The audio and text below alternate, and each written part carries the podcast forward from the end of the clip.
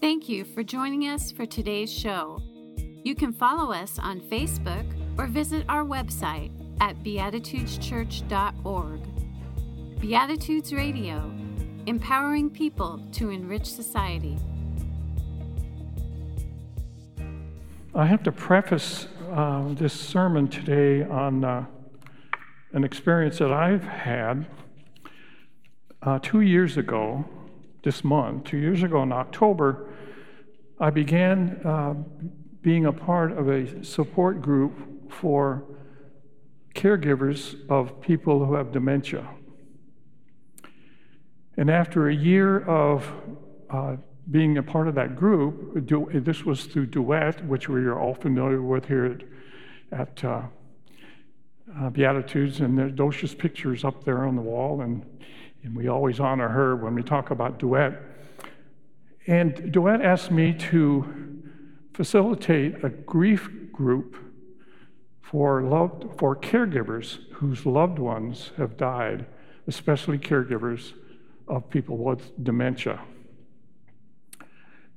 And so I said yes. And so since then, I have been uh, facilitating two groups of people whose loved ones have had dementia and whose loved ones have died. One virtually, and then also an in person group. And so, what I say today is coming from my experience from that, and especially what I've learned uh, in that experience.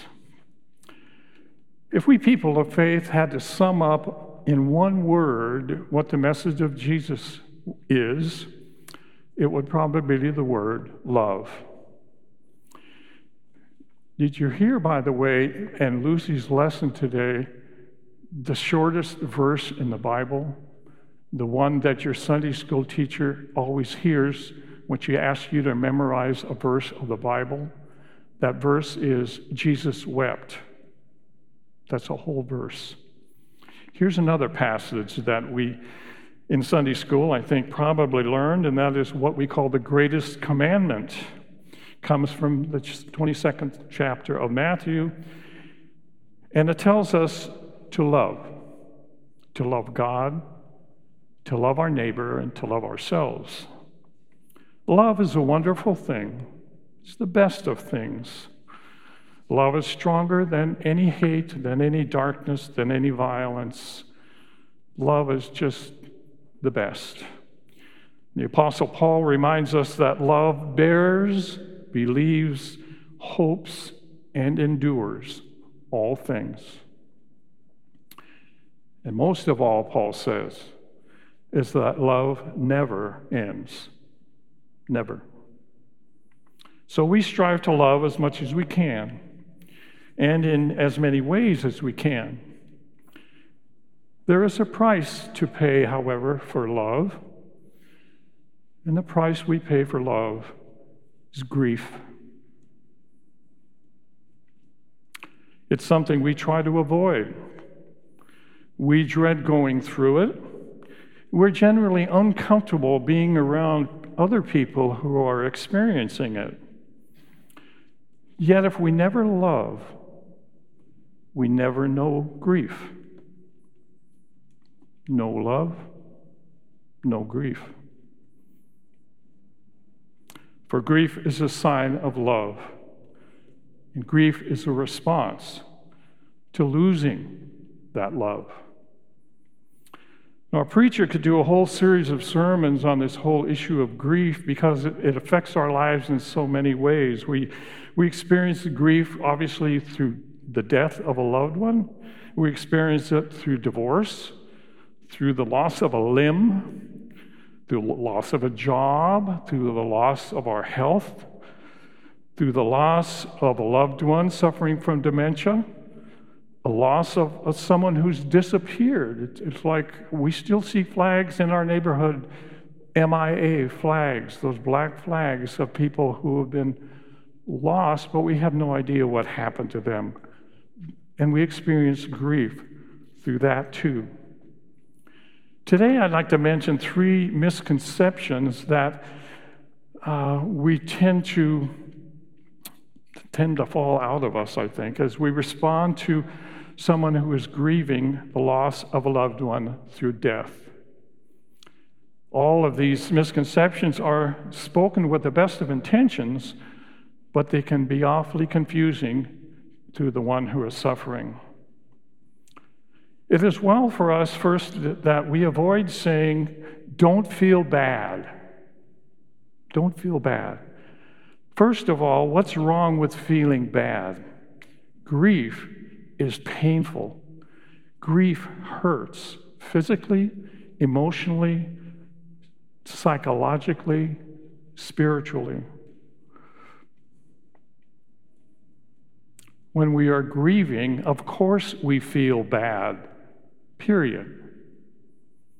Now, assuring our loved one, assuring that their loved one is in a better place or has lived a long life or many other things that we might say to, to comfort that person who has lost their love makes us feel that we're providing a sort of a positive bent to a, to a negative situation, but it really doesn't take away the hurt in the heart of that one who has suffered that loss. Giving comfort is wonderful. We need to allow the natural reactions to grief, to the losing of a loved one, to play out. Pretending, pretending to feel good when you feel terrible doesn't help at all with healing. Another unhelpful suggestion to a person in grief is to suggest that somehow she or he can replace the loss. One of the worst things to say to a parent when they've lost a child is, Well, you can always have more children. That's like a punch in the gut. Or maybe you're young, you fall in love again.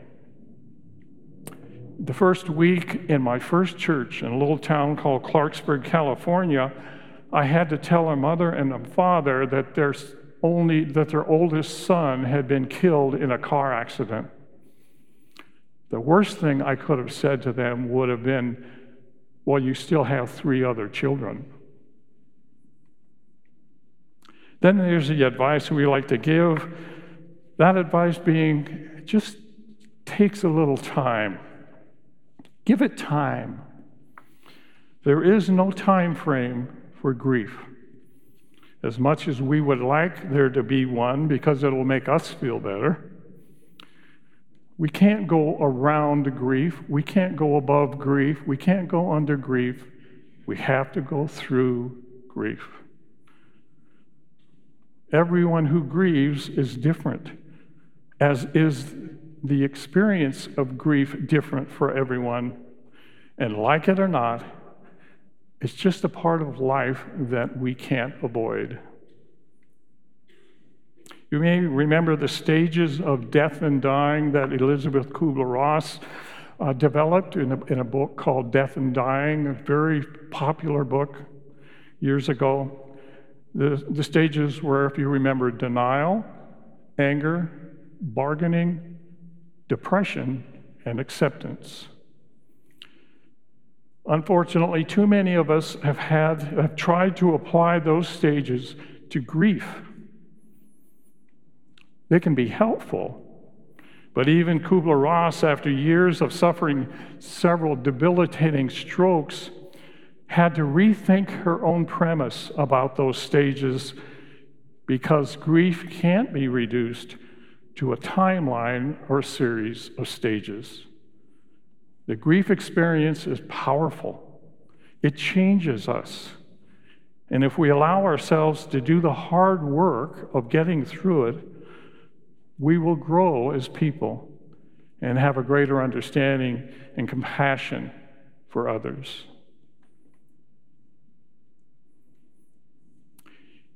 In our lesson today, Jesus weeps for his friend Lazarus. And why does he weep for him? because he loved him. But his love was not without hope. It is well and loving to allow, allow our friends to do the work that grieving requires. and it is work to grieve. We must allow them to do it in their own way.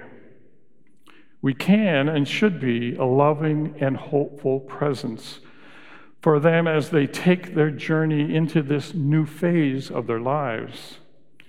In Stephen King's book, Rita Hayworth and the Shawshank Redemption, Andy Dufresne, who has been incarcerated for 19 years for a crime he didn't commit, reminds his fellow prisoners, even in their skepticism, that hope is a good thing, maybe the best of things, and hope never dies. When Paul tells us that love bears all things, we must include grief among those things and remember that love, which is the price we pay, price that is paid for grief, that that love never ends. It is in that love that we find our hope. Hope that the pain of grief will ease, that the sun will shine again for us, that we will find new direction and purpose for our lives. God is, of course, the source of all love, undying as it is, and that love will not let us go. For that blessing, we give thanks for faith, hope, and love abide. And the greatest of them all is love. Amen. Thank you for joining us for today's show. You can help us to continue this program by making your donations at beatitudeschurch.org backslash online dash giving. Beatitudes Radio, empowering people to enrich society.